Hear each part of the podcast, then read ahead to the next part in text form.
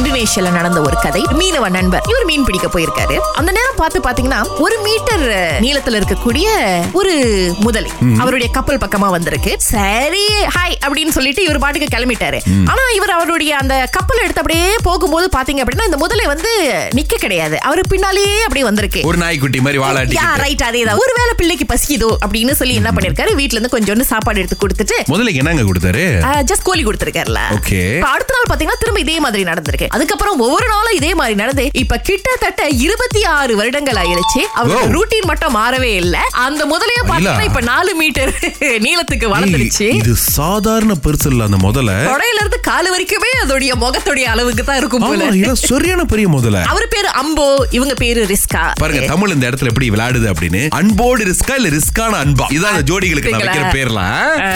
சோபனா பத்து வருஷத்துக்கு பின்னாடி போனா பதினாலு வயசு சனிக்கிழமை ஞாயிற்றுக்கிழமை என்னதான் பண்ணுவீங்க ரொம்ப சந்தோஷமா ஜாலியா மல்லாக்க படுத்திருப்பேன் சாப்பிட்டுட்டு அப்பெல்லாம் வர ஒரே கவலை ஐயோ பிம்பிள்ஸ் வந்தா என்ன பண்றது அப்படிங்கிறது தான் அந்த கவலை கூட எனக்கு இருக்காது நல்லா நீட்டு முடி அடர்த்தி முடி மூஞ்சில ஒரு பிம்பிள்ஸ் கூட இருக்காது ஆனா இப்ப வந்து என் முடியே கொட்டி போய் மூஞ்சிலாம் பிம்பிள்ஸ் வந்து எப்ப வேலைக்கு போனோம் டெய்லி வேலைக்கு போனோம் வேலைக்கு But- போனோம் வேலைக்கு போனோம் அப்படியே பத்து வருஷத்துல இவ்வளவு பெரிய மாற்றத்துக்கு காரணம் என்ன அந்த வேலை தானா ஆமா அந்த வேலைதான் அவ்வளவு ஸ்ட்ரெஸ்ஃபுல்லான வேலையா சோபனா இதுதான் என்னோட ஃபர்ஸ்ட் வேலை ஆனா இது வந்து கொஞ்சம் ஒரு மாதிரி கன்ஃபியூசிங்கா ஒரு மாதிரி ஓடிக்கிட்டு இருக்கு என்ன வேலை செய்றீங்கன்னு தெரிஞ்சுக்கலாமா வேர் ஹவுஸ்ல வந்துட்டு வேலை செய்யணும் ஆ, அங்க யாரும் நம்ம ரேடியோ கேட்காம இருந்தா சரி அதனாலதான் ஜோபடாக்கு முடிய கொட்டி போச்சு அப்படின்னு பிரச்சனை வந்திருப்பாருங்களா முக்கியமா நம்ம அம்மாக்கள்லாம் சொல்லுவாங்க என்ன புள்ள கல்யாணத்து வரைக்கும் போது முடி வச்சிருக்க கூடாதானே ஆமா. அப்ப கல்யாணத்துக்கு அப்புறம் கொட்டி போன ஓகேவா பரவாயில்ல, அதுக்கப்புறம் நீங்க வெட்டலாம் பிரச்சனை இல்ல கல்யாணம் வரைக்கும் கன்ஃபார்மா முடி இருக்கணும்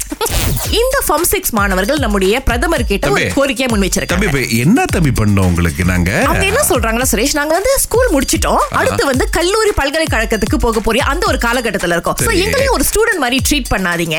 எங்களுக்கு இருக்கக்கூடிய சூழ்நிலையா இருக்கட்டும் எங்களுக்கு இருக்கக்கூடிய சட்ட திட்டங்களா இருக்கட்டும் அது கொஞ்சம் மாத்தணும் அப்படின்ற மாதிரி இந்த மாணவர்கள் முன் வச்சிருக்காங்க இல்லைங்க புரியலைங்க என்ன யூனிவர்சிட்டி படிக்க போற பிள்ளைங்க மாதிரி உங்களை லயன் பண்ணோங்கிறாங்களா ம், கிட்டத்தட்ட அந்த மாதிரி இருக்கலாம் போல இருக்கு நடத்துற விதம் கொஞ்சம் மாறணும் ஒரு ஸ்கூல் பிள்ளை மாதிரி நீ இதை தான் பண்ணணும் நீ இதை தான் செய்யணும் நீ இப்படிதான் உடை இணைஞ்சிட்டு வரணும் நீ இந்த மாதிரி தான் வரணும் அப்படின்ற மாதிரி இல்லாம கொஞ்சம் மாற்றங்களை ஏற்படுத்தணும் அப்பதான் அவங்களுடைய எண்ணமும் மாறும் அப்படின்றது நம்ம பிரதமருடைய கருத்து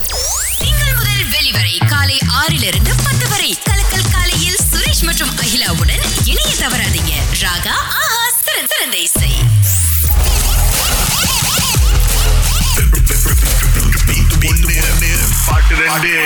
ராதா எங்க இருந்து பேசுறீங்க ஓகே சோ முதல்ல பாட்டை கேளுங்க சரியா பதில் சொல்லிட்டீங்கன்னா நூறு ரிங்கிட் உங்களுக்கு தான் ஓகே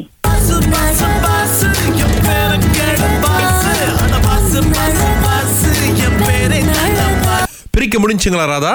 ஓகே ஒண்ணு வந்து பாசு பாசு பாஸ் இன்னொன்னு வந்து கண்ணழகா ஆஹ், கண்ணழகா நான் கூட பட பேரை சொல்ல போறாங்கன்னு நினைச்சேன் சரி ரெண்டு பாட்டு சொல்லியிருக்காங்க எதுக்கும் கேட்டுருவோம் ஓகே இந்த பாட்டை சரியா சொன்னாங்க அதுக்கப்புறம் என்ன தெரியுது ராதா இதுல இருந்து உங்களுக்கு என்ன தெரியுது எஸ் வாழ்த்துக்கள் வாழ்த்துக்கள் வாரத்தை ரொம்ப சிறப்பா ஆரம்பிச்சிருக்கீங்க நூறு ரிங்கிட் உங்களுக்கு தான் தேங்க்யூ பார்த்து பத்திரமா செலவு பண்ண ராதா நூறு இல்லையா கண்டிப்பா ஓகே